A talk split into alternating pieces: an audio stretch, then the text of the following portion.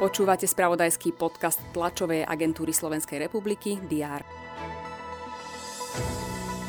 Spoločnosť Slovalko v Žiari nad Hronom odstavuje aj posledných 10 pecí na výrobu hliníka.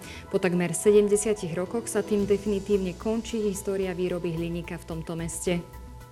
Lohovci sprejaznili pre autá cestný most cez Vách.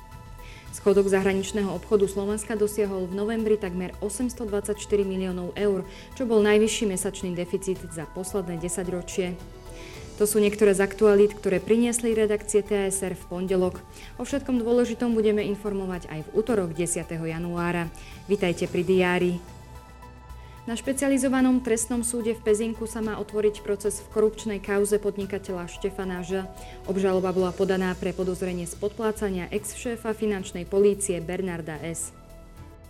Prezidentka Zuzana Čaputová odovzdá poverovacie listiny novým veľvyslancom. Popoludní sa v rámci novoročného prijatia stretne s predstaviteľmi bezpečnostných a záchranných zložiek.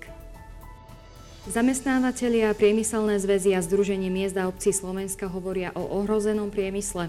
Na briefingu chcú pripomenúť vláde, že stále nemá riešenia energetickej krízy pre veľké podniky. V Trenčianskej nemocnici otvoria po rekonštrukcii oddelenie anesteziológie a intenzívnej medicíny. Francúzsky prezident Emmanuel Macron príjme v Paríži predsedu strany ANO a kandidáta na prezidenta Českej republiky Andreja Babiša. V Bruseli podpíšu deklaráciu o spolupráci medzi Európskou úniou a NATO. Rumunský súd rozhodne o odvolaní bývalého americko-britského profesionálneho kickboxera a kontroverzného influencera Andrewa Tetua. Zatkli ho za údajné obchodovanie s ľuďmi, znásilnenie a založenie zločineckej skupiny. Japonský premiér Fumio Kishida v rámci turné po metropolách krajín skupiny G7 navštíví Rím a Londýn.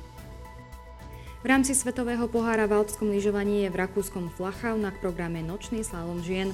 Naša lyžiarka Petra Vlhová bude štartovať s číslom 6.